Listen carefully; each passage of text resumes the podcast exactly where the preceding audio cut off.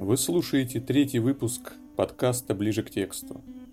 Он называется «Звезда, Земля, Тарковский, Птица». Вот интересно, как вообще обыкновенному человеку приходит мысль покопаться в стихотворении? Почему кто-то вдруг выделяет время в своем загруженном графике, чтобы перечитывать одни и те же рифмованные строки? У меня обычно это происходит так.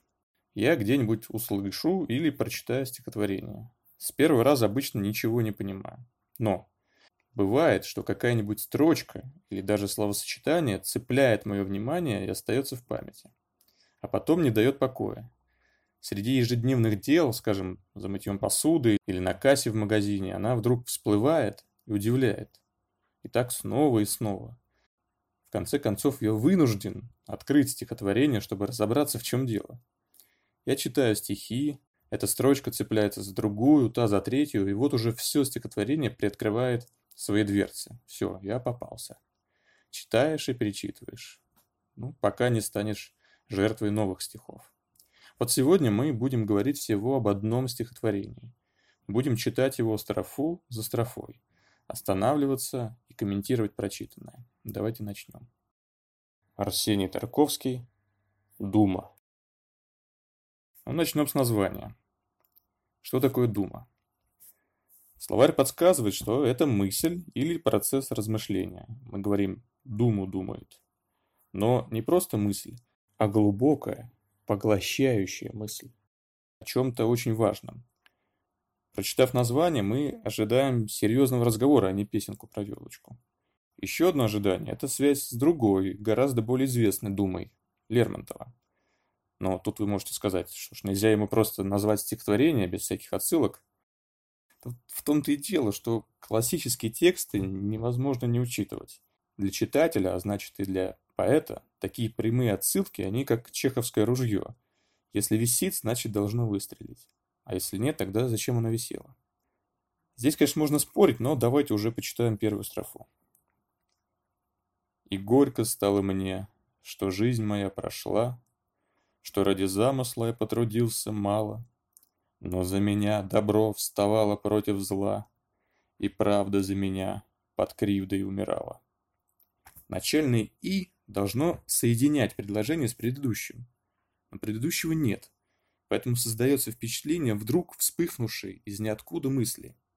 Это «и» сразу же как бы разгоняет строку. Мы понимаем, что подводится итог жизни. Дело серьезное. Как же он говорит о прошедшем? Он говорит просто и прямо, без метафор и разных красивостей. Горько мне, что жизнь прошла. Он не хотел исполнить свое предназначение или даже послужить Родине или Богу. Он хотел потрудиться ради замысла. Герой не ожидает, что его съедят черви или возьмет могила. Жизнь прошла. Так он говорит. И этого достаточно. Конфликт описывается тоже довольно просто. Добро встает против зла. Правда умирает под кривдой. Кривда – еще одно характерное народное словечко. У правды и добра есть общее в системе мира герои, они находятся почему-то снизу.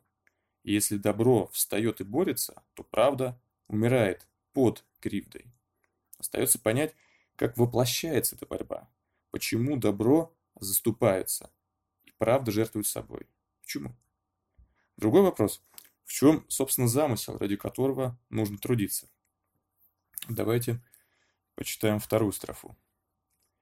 «Я не в младенчестве, а там, где жизнь не ждал, в крови у пращуров, у древних трав под спудом, и целью, и путем враждующих начал, предметом спора их я стал каким-то чудом. Давайте сначала распутаем сложный порядок слов. То «я», о котором говорится в стихах, каким-то чудом стало целью, путем и предметом спора неких враждующих начал. Но Никогда оно, то есть это я, было младенцем, а еще раньше, в крови у пращуров и у древних трав под спудом. Так, наш герой ждал жизни еще до своего рождения, как мы можем сказать, что в определенном смысле жили еще в крови у наших дедушек и бабушек, и только потом, через поколение, собственно, появились на свет. Причем здесь трава. Для героя его предками были не только люди, но и растения. Такая вот родословная по Дарвину. Человек в этой картине мира – это младший сын всей природы, может быть, Вселенной. Он в авангарде эволюции. И вот, находясь у древних трав под спудом, то есть лежа там бесполезно, он вдруг каким-то чудом стал ареной борьбы добра и зла. Помните у Достоевского а, цитата «Здесь Бог с дьяволом борется, а место битвы – сердца людей». Конец цитаты. Вот здесь похожая картина. Она усложняется тем, что человек и цель, и путь, и предмет. Тоже загадочное предложение. И неясно, как это произошло, каким-то чудом. Лежал себе человек, лежал под спудом, и вдруг все взоры обратились на него, и появилась вселенская миссия. Мы замечаем, что местоимение «я» начинает двоиться. И догадываемся, что «я» может обозначать не конкретного человека, а человека вообще. Род человеческий. Хорошо, идем дальше. Тут сразу две строфы, они объединены, поэтому я буду читать их вместе.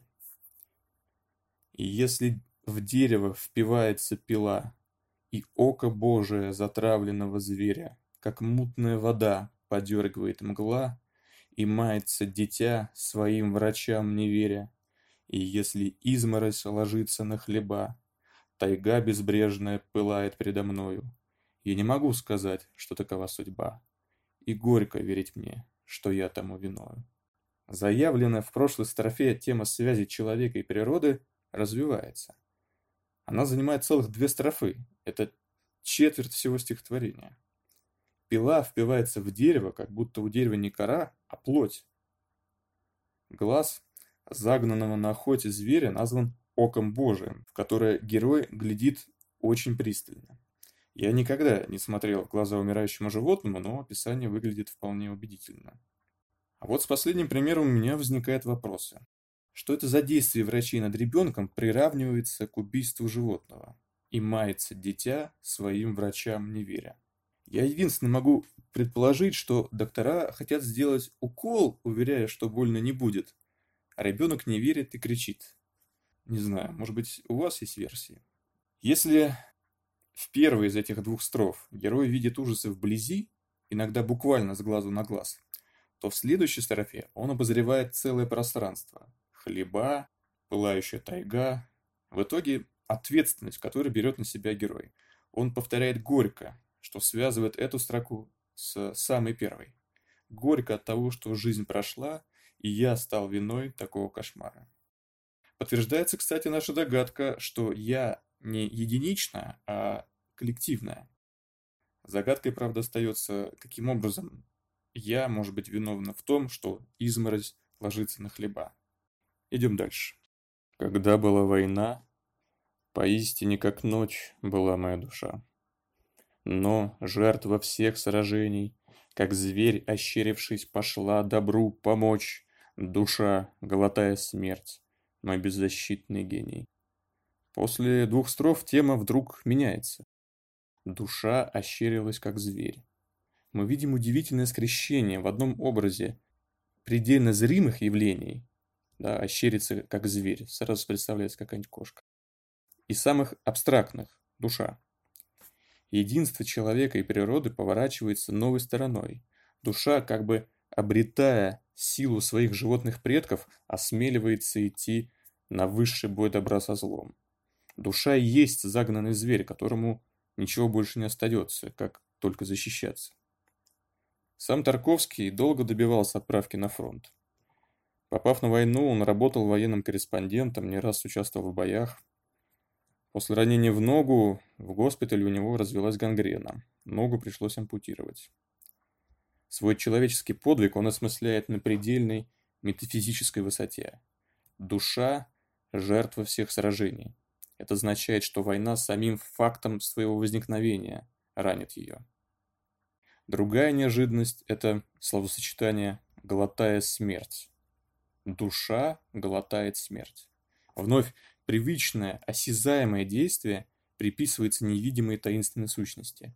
Все мы умеем глотать. Но что значит «душа глотает смерть»? Мои версии таковы. Во-первых, проглотить значит сделать частью себя. Душа помещает смерть в себя, приобщаясь к тому, что творится с миром. Может, тема причастия тоже здесь не лишняя. Во-вторых, мне кажется, важная связка этого образа с простонародным «проглотить», в смысле «стерпеть». Мы говорим, вот его оскорбили, а он и это проглотил. Здесь же душа глотает то, что ей чуждо, но продолжает помогать добру. Казалось бы, заявлена новая важная тема – война. Мы ожидаем, что герой скажет нам больше о том, что было на войне и что назначит его судьбе. Но нет. Тема резко обрывается. И начинается что-то совершенно новое. Вот следующая строфа. Чтобы ощутить этот разрыв, я повторю сначала предыдущие строки. Когда была война, поистине как ночь была моя душа. Но жертва всех сражений, как зверь, ощерившись, пошла добру помочь, душа, глотая смерть, мой беззащитный гений. Все на земле живет порукой круговой, и если за меня спокон веков боролась листва древесная, я должен стать листвой, и каждому зерну подать я должен голос. Неожиданный поворот, не правда ли? Стихотворение 1946 года. Война только-только прошла. В стихотворении, подводящем итог жизни, война занимает всего четыре строчки. Немного. А дальше идет прямое утверждение жизненной программы. Все на Земле живет порукой круговой. Вот каков мир. Опять вспоминается Достоевский. У братьев Карамазовых есть известная фраза «Всякий из нас перед всеми во всем виноват». Здесь еще шире. Не только человек за человека, но все за все. Камни, насекомые, человек, планеты – все вместе друг за друга. Древесная листва в свое время толкала мир к появлению человека. Мир природы породил людей, и человек должен вернуть долг, осознав свою ответственность и связь. Ну, как мы заботимся о наших стариках. Но что значит стать листвой? Что значит подать зерну голос? Думаю, что это означает быть поэтом. Писать стихи как бы от лица растений, животных. Человек – это голос мира. Помните стихи Бродского на столетие Ахматовой? Там есть строки «Обретший дар в глухонемой вселенной». Это близкий образ. Планета Земля – это место Вселенной, обладающее голосом. Этот голос – не всякие слова, но поэзия. Поэзия – наша эволюционная задача. Все на Земле живет порукой круговой. Вот в чем замысел, о котором было сказано в первой строфе. Оттого некоторые стихи Тарковского настолько головоломные, что порой не ясно, где подлежащее и сказуемое. Дума не в их числе они не совсем для людей и не вполне от людей. Они ценны сами по себе, как первый крик новорожденного. Идем дальше. Прочитаем сразу две строфы. «Все на земле живет порукой круговой, и если за меня спокон веков боролась листва древесная, я должен стать листвой, и каждому зерну подать я должен голос, все на земле живет порукой круговой, Созвездие и земля, и человек, и птица. А кто служил добру, летит вниз головой В их омут царственный и смерти не боится. Вы, конечно, заметили, что первая строка повторяется. И это весьма откровенное свидетельство, что поэт не стесняется подчеркивать главную мысль стихотворения – Далеко не ко всем стихам применим этот школярский вопрос «какова главная мысль?». В данном случае поэт открыто ее заявляет, и понятно почему. Это итог жизни, который поэт желает передать другим. Поэтому стихотворение становится больше похоже на манифест или философский трактат. Но если в предыдущей строфе после первой фразы поэт вел нас к корням, в прямом и переносном смысле, то в этой строфе он раскрывает перед нами настоящее и дает программу действия в будущем. Заметьте, что в списке созвездия Земля, Человек и Птица человек стоит не в сильной позиции, он равный в ряду других. Служение добру, которыми в жизни героя оказываются война и поэзия, успокаивают страх смерти. Любопытно проанализировать фразу «лететь вниз головой в омут». Конечно, в нем есть э, фразеологизм «кидаться в омут головой», что говорит об отчаянности мероприятия.